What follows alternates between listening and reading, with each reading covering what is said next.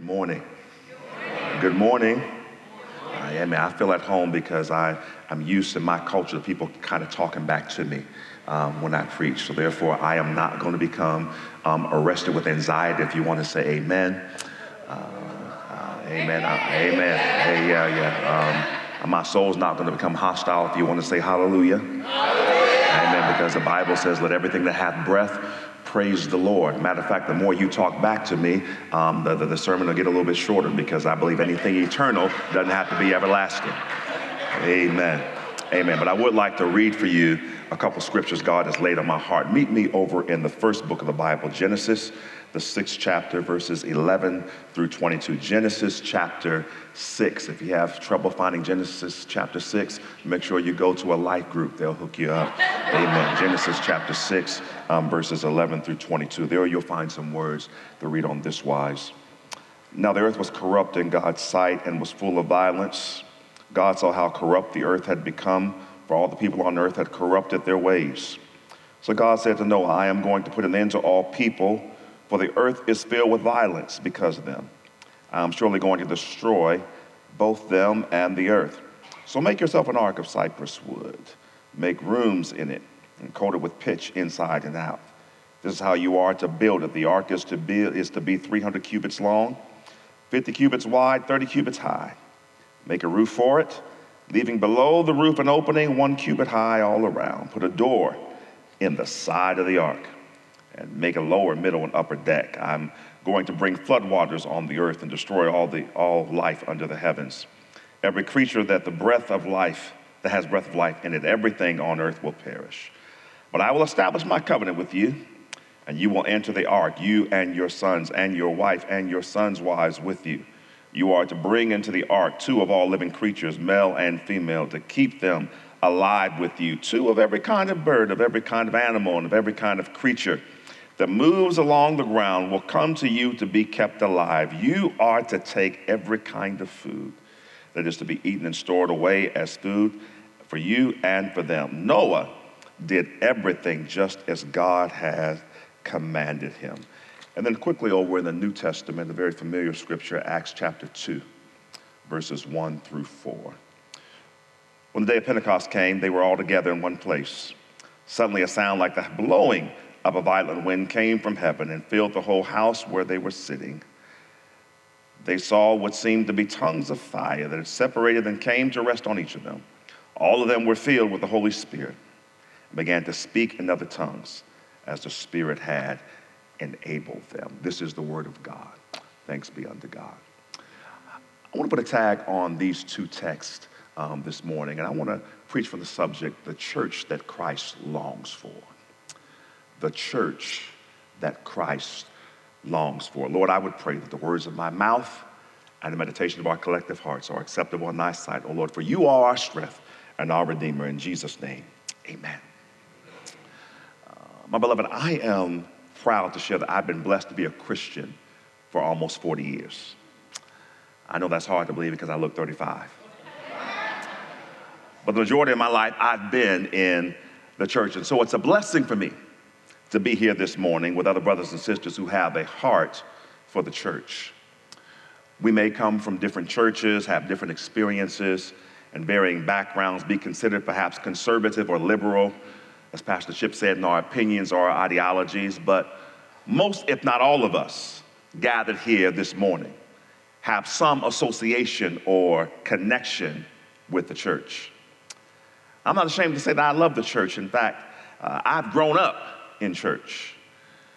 In my journey, I've been Baptist, I've been Methodist, I've been Pentecostal, I've been Bapticostal, Church of God in Christ, Disciples of Christ, and that's prepared me to be what my mentor, Rich Nathan, calls an empowered evangelical. And so I believe that I'm on fairly good ground in sharing that for me and in my journey, I've discovered there's really, Pastor Dave, only really 2 types of churches. There's the one that Christ died for, and then there's the one we've created. And I wish I could stand here all super spiritual and suggest that I'm just in love with the one that he died for. But if you haven't daydreamed on me yet, remember I told you I'm a church kid. And so now, and I have love for all of the denominational and cultural proclivities that I've picked up along the way. Yet I've discovered that despite our differences, that there are really only two types of Big C churches. There's the one that Christ died for, and then there's the one that we have created. And what's interesting, my beloved, is that there's sometimes that the one we created looks like the one that he died for. But sometimes the one we created has nothing to do with the one that he died for and prayed for and longed for. You remember over there in John chapter 17, Jesus prays to the Father about us when he prays, I pray that they might be one as you and I, the Father he's talking to, are one. That tells me when he's coming back. He's not coming back for the church we created with all of our schisms and our isms, but he's coming back for one church, and that's the church that Christ longs for. A church that learns how to be together and pray together and live together as one. I mean, is that not the heart of the matter? In a sense, Pastor Chip has invited me this morning to sermonically preside over a few sacred moments where we marry both head and heart. And yes, even as a vineyard, prepare ourselves to be the bride that Christ longs for. For the Bible says, young people, that he's coming back for a church that is without spot or wrinkle. I remember when I first read that and I said, what does that mean? I mean, how do we know that as a church, let alone this church, has the qualities or will develop the qualities, the characteristics to be the church that Christ longs for? I want to suggest this familiar story that I just read in Genesis gives us some clues to help you and I to prepare to be the church that Christ longs for. Jaywalk with me one more time and come to the circumference of Genesis. You all know the story. The story is about Noah's Ark. The story is told that God comes to Noah and says, at the end of all flesh has come to me, and I want you to build something, because I'm going to destroy some things, and everything not on the ark is going to die, but everything on the ark is going to live. So I want you to build it. I want you to put levels in it. I want you to put a window at the top of it. I want you to put a door on the side of it. And then I want you to get two of every animal. Bring every animal on. Then I want you to get your sons and your daughters, and I want you to bring them in. Now, everybody, again, in the ark is going to live. Everybody on the ark is going to make it. You might have to go through some storms. You might have to experience some turbulence. It might get messy sometimes. But the truth of the matter is that everybody on the ark is going to live if you just do what I told you to do. And when you come out on the other side, you will see that I have preserved you and I have prepared you to be in a brand new world. Y'all, God has preserved us. Yet he's also preparing us. And I also believe in God's permissive will, that he permits us to participate in the preparation process. All of us here have come on different ships. Some of us come out of relationships. Some of us come out of friendships, or even out of fellowship. Others of us come to enhance our scholarship. But no matter the original ships, as Dr. Martin Luther King Jr. says, we're all in the same boat now. And perhaps in this kairotic moment, God has called us to collectively drop our oars in the oceans of life to help push the church and propel the church to the place that Christ is calling for us to be. So what does this place look like, preacher? Y'all asked some good questions. That's why I love being here this morning. Well, I believe that the church that Christ longs for, first of all, is a place that offers this world a creative, prophetic solution. I think I need to stay here for a moment, because we must not lose sight that the church was created by God, God's self. Remember, Christ said, upon this rock I will build my church, and the gates of hell shall not prevail. But what's curious about the Creator is that he allows us to participate in the creative process. He says, my ecclesia, he says, my called out ones will be my unique embodiment of the expression upon, of my expression on the earth. Those who are made in my image. It's almost, Pastor Dave, as if he's pointing back to the creation story itself, where the Creator says that to those of us made in God's image, be fruitful and multiply. In other words, reflect my image upon the earth. Y'all, this was something that theologians call the cultural mandate. Because in order to fill the earth, humankind would have to move and migrate throughout the earth. Stay with me. Which means that we would encounter different types of environmental conditions as we adapted to our surroundings. Different cultural lifestyles would start to emerge. So the result of God's command to fill the earth would be, here it is, difference. Different stories, different words, different myths and songs and styles of communication, different food and clothing. Here's what I'm trying to birth in your spirit. Cultural diversity and multi-ethnicity did not take God by surprise. It was a part of God's original plan. Be fruitful and multiply, because no one culture, people, or language can adequately reflect the splendor of God.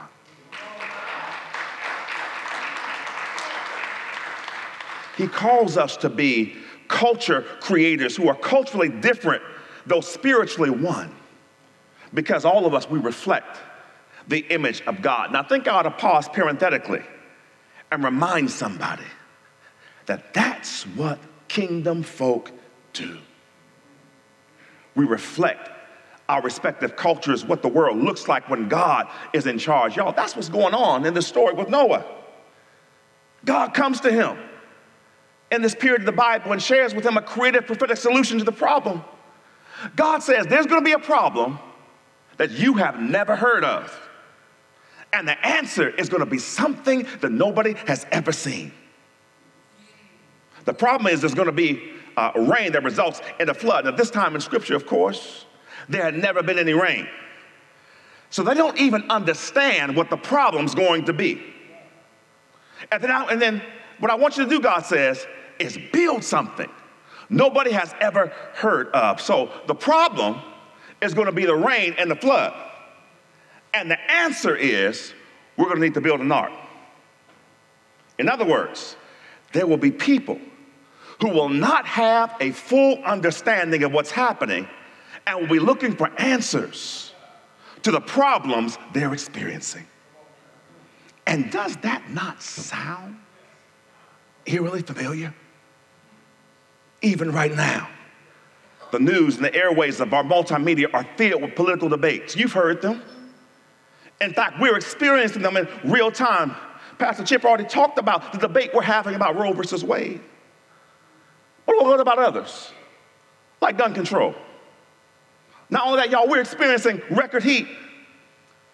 Still grappling with racial strife and wars and rumors of wars. And don't get me started on gas prices. Lord have mercy.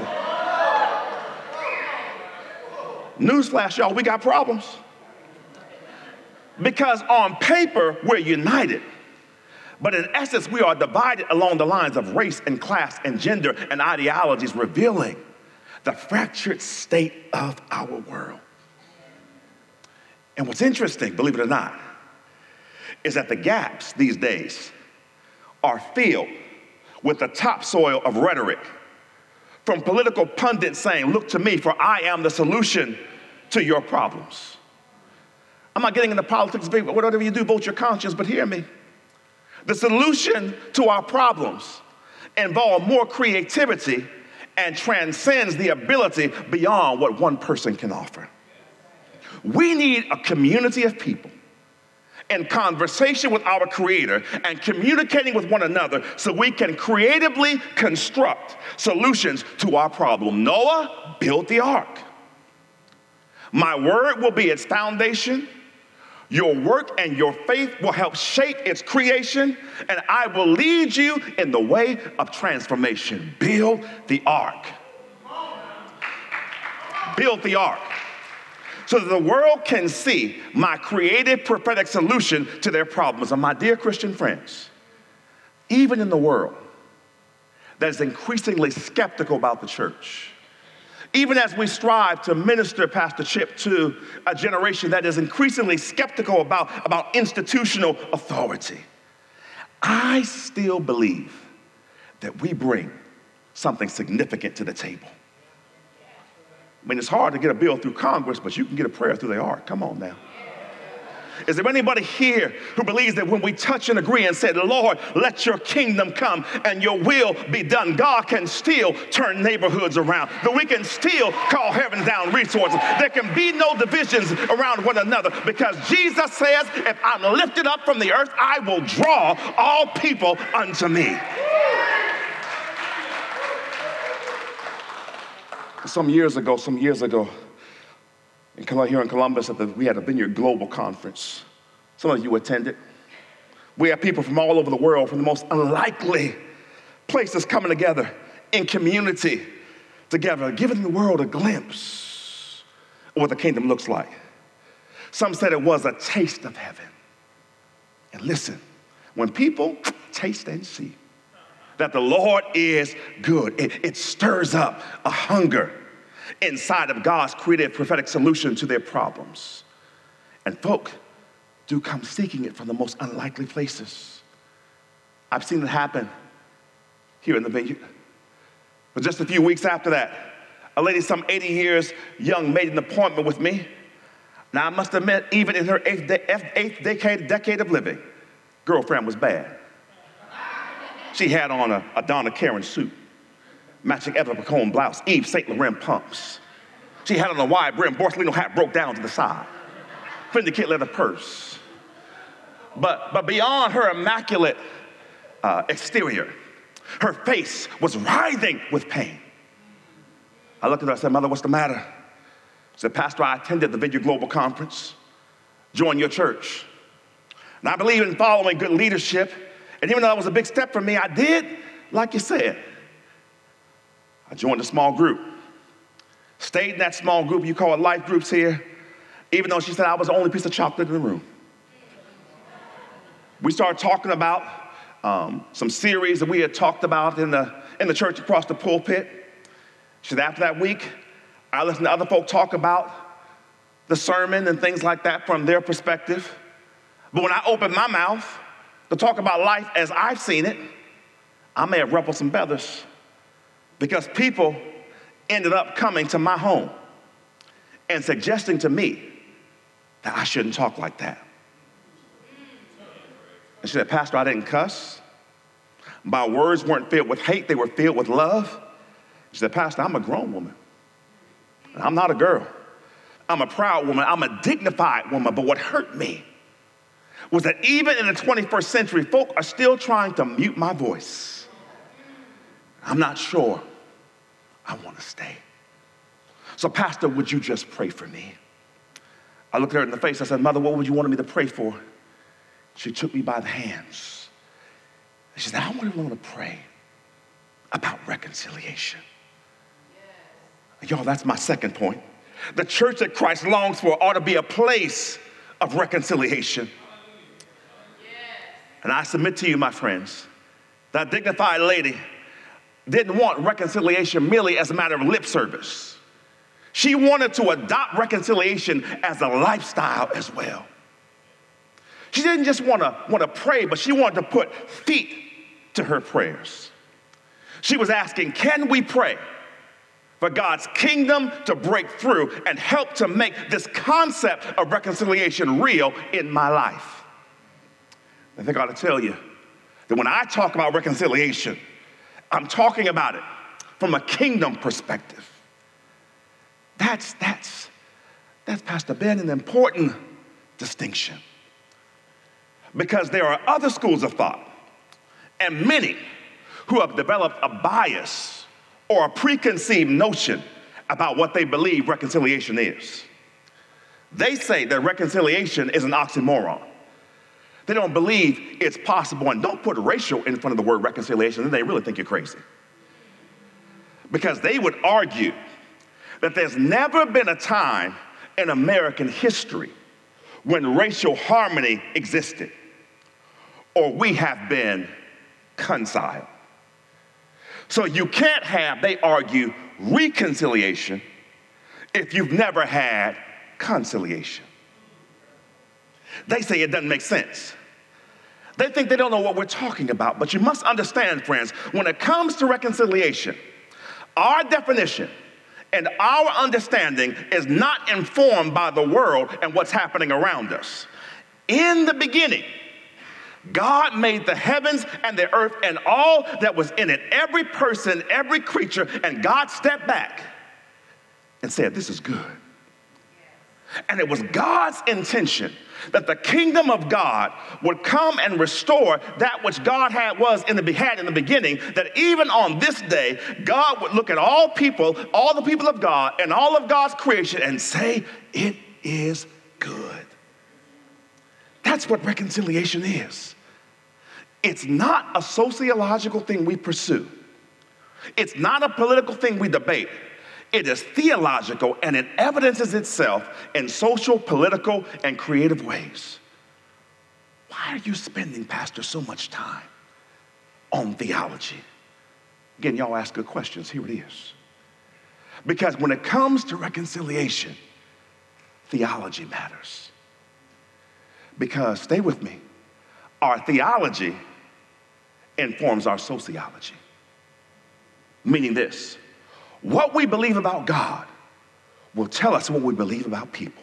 Yes. Yes. And what we believe about people will tell us what types of communities and societies and churches we ought to create. That's what this text is trying to teach us. Our churches ought to be places of reconciliation. They ought to be places that teach where all voices are invited to be heard and folk are able to flourish under the banner of Christ. We've got to be a place. That's what that dignified lady was talking about. Can my church be a place where my verse is heard and my culture can flourish, where there's a space for it to show up in our life groups, and it's okay to hear it preached from the pulpit? And every now and again, it's even manifested in the music. Uh-oh. Can I let y'all on a little secret?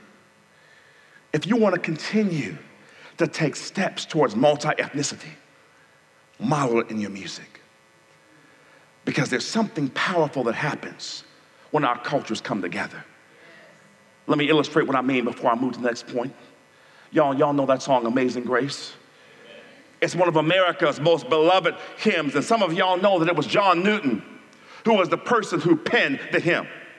But what you may not know is that John Newton was also a slave trader. But he wrote the song, Amazing Grace.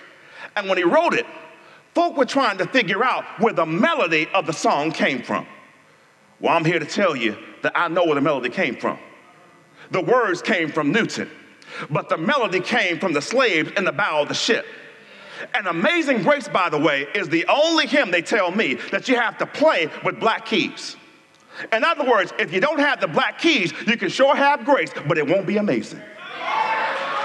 It's only amazing when you put the black and the white keys together. Let me hurry up. Here's the third thing. It's got to be a place of empowerment. I ought to come to church and become empowered. It's in the text. He says in verse 14, now I want you to fill it with pitch, and I want you to put a window in the ark. I want you to put a window at the top, but sooner than later, the ark is going to go through a storm. And while the rain is falling down and the floods are coming up, there's only going to be one direction you can look up, and that direction is up. Somebody say up. You might be tempted to look out at the storm, and while you're in the ark is going to force you to look to the hills from whence cometh your help, knowing all your help comes from the Lord. You see, beloved, the window at the top represents how we exercise our vertical dimension of spirituality. And here in the Vineyard, we do that as well. We do that well. We got the 5-step prayer model. We lay hands and teach people how to be prayed up and look up when the storms are raging, and we ought to do that. And I realize when I talk about the Spirit, particularly here at the Vineyard, I'm preaching to the choir, because you can't go to a Vineyard event around the globe and not hear about the Holy Spirit. But let me tell you something else I love about the Vineyard. We just don't talk about the Spirit, But we practice waiting on the Spirit. How many of you all know, if you're honest, you can testify that sometimes waiting on the Spirit can be challenging. That's why I empathize with these disciples over here in the book of Acts. Jesus is just taking them to the mountaintop. He says, all power has been given unto me in heaven and in earth. I'm going to give you some, but first, you're going to have to wait. And then he had the nerve to ascend to heaven and leave them hanging. That's what they're doing. By the time you get to Acts chapter 2, they're waiting. Jesus has told them to wait. I get that. And they do what many of us do when we have to wait. They have a prayer meeting, have a small group. They lift up their hands and say, Holy Spirit, come, which is not a bad thing. They choose leaders and all of that. But I could not help but wondering, Sister Cole, while they were waiting on the Spirit, if they did not feel like we need to do something, but we don't know what to do. It's just us today, so can we talk? I said, can we talk? I don't know what it's like here in Reynoldsburg, but some of your cousins in Pickerington and Westerville, where I minister, we're good at exercising our vertical dimension of spirituality. When we watch the news and we say, Holy Spirit, come, because we're generally concerned about COVID, and we're concerned about inflation, we're concerned about violence and division in our community. But I think sometimes God would like us to put feet to our prayers. I don't know, but sometimes I think God would want us to think about putting action in the way we pray. I'm not so sure that God is content with us just sitting back and talking to our friends on social media or just tweeting hashtag that's a shame. Maybe God wants to do something more than just say hashtag that's a shame. Maybe God wants us to be active in our waiting. What do you mean, Pastor? Well, in my sanctified imagination, I can imagine while they were waiting, they found themselves in the sanctuary of the Vineyard Community Church. They sang a few songs, had some announcements, but they were really waiting on Jesus' promise for power. And all of a sudden, Philip looked up at Bartholomew and said, brother, are you on fire? Philip looks up and says, not only am I on fire, but Thaddeus, you're on fire. And Mary, you're on fire too. Here's what I'm trying to tell you. But if we want to be a church that Christ longs for, we ought to get on fire. Yeah. We ought to be so consumed with the Spirit of God so what's going on in here can catch on out there. Yeah. We used to see a song in my church, Sister Pat, that said, God don't need no matches. He's fire all by himself. Is there anybody here who believes that the church needs to get on fire? Yes. Needs to be empowered by the Holy Spirit. Come here, Acts, and help me. You shall receive power when the Holy Ghost comes upon you, and you should be my witnesses in Jerusalem, Judea, and Samaria, and the othermost parts of the earth. It wasn't the power that they expected. They were looking for military power and political power, perhaps economic power. They were looking for the power that would shift the dynamic, that would roll so that Rome would be on the bottom, they would be on the top. But instead of seeing the type of power they anticipated, God said, the power I promise you is spiritual power. It's a power to empower others. See, if we want to be the type of church that Christ longs for, we just don't exercise our vertical spirituality. Our spirituality has got to be horizontal. Because in the ark, there's also a door. It represents the horizontal dimension of spirituality. And Jesus says, I am the door. In other words, if we want to be a church that Christ longs for, then we've got to be a church finally that offers a Christocentric solution. God sent me on divine assignment to share, Vineyard, if we're serious about becoming a church that Christ longs for, that we've got to open the door. So the people out there start hearing about what's going on in here and are transformed by the Spirit of God. That's what happens in Acts 2. God's power comes with such precision of language that it's mind-boggling. And people begin to speak in other languages with such clarity and authenticity. The people outside overhear it, and it sounds like my mother is talking to me. How does that happen? How does that happen here in the Vineyard? Peter says that when the Spirit of God comes upon us, that all types of racial and social and economic divisions are going to be erased among us, so that the world will begin to see and hear what Christ has in mind up there, so we can take what's in here and bring it out there. Let me tell you something. You got to fight to be a church like this. I can't promise you everything will always be beautiful and you won't have challenges, because all of us, when you become a church that Christ longs for and you start letting people in, all of us got all types of animals above our ship, on our ship. We got barking dogs on the ship. We got clawing cats on the ship. We got laughing hyenas on the ship. We got hissing snakes on the ship. We've got growling bears on the ship. And when you get all those animals aboard the ship, it gets messy sometimes. But everybody not on board the ship is going to be destroyed. I'm going to close with this. That's why, hear me in the Spirit, more than ever before, I believe that God is calling this church to continue to open your doors. Yes, we know about the free medical clinics. Yes, we know about the bikes. Yes, we know about the tremendous reputation that you have in the community, but God is calling you to open the doors even more. And hear me, and not just open the doors, but He's calling you to get in the water and bring others inside the ark. I'm gonna close with this. This past Wednesday in Budapest, Hungary, Anita Alvarez was competing as a member of the U.S. artistic swimming team. She had just finished her routine that some called the greatest performance of her life. She had pushed past her limits, but was trying to celebrate waving, and she was waving to the crowd, and all of a sudden something went awry. Anita sank to the bottom of the ocean. The crowd was stunned. The lifeguards were stunned. But fortunately, her coach sprung into action. Her coach, Andrea Fuentes, dove in the water and pulled her motionless body to the surface. And later on, that swimmer would say, "I would not have made it had my coach not decided to get in the water." I got to get out of here, but I got to remind you as I take my seat, there's another coach who models for the church how we ought to get in the water. Is it all right to preach in here for a moment? He was in the waters of the marginalized and the diseased and the outcast. He journeyed to the waters of Samaria. He was in the water with a Canaanite woman. He was in the waters of the paralyzed might get mobility. He was in the waters so that the demonized could get delivered.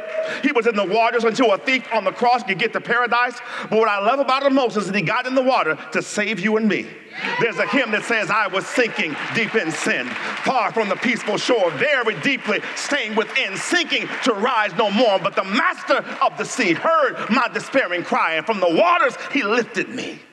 And now safe am I." Is there anybody here that can praise God because God got in the water to save you? He got in the water to save me, and the same God who saved us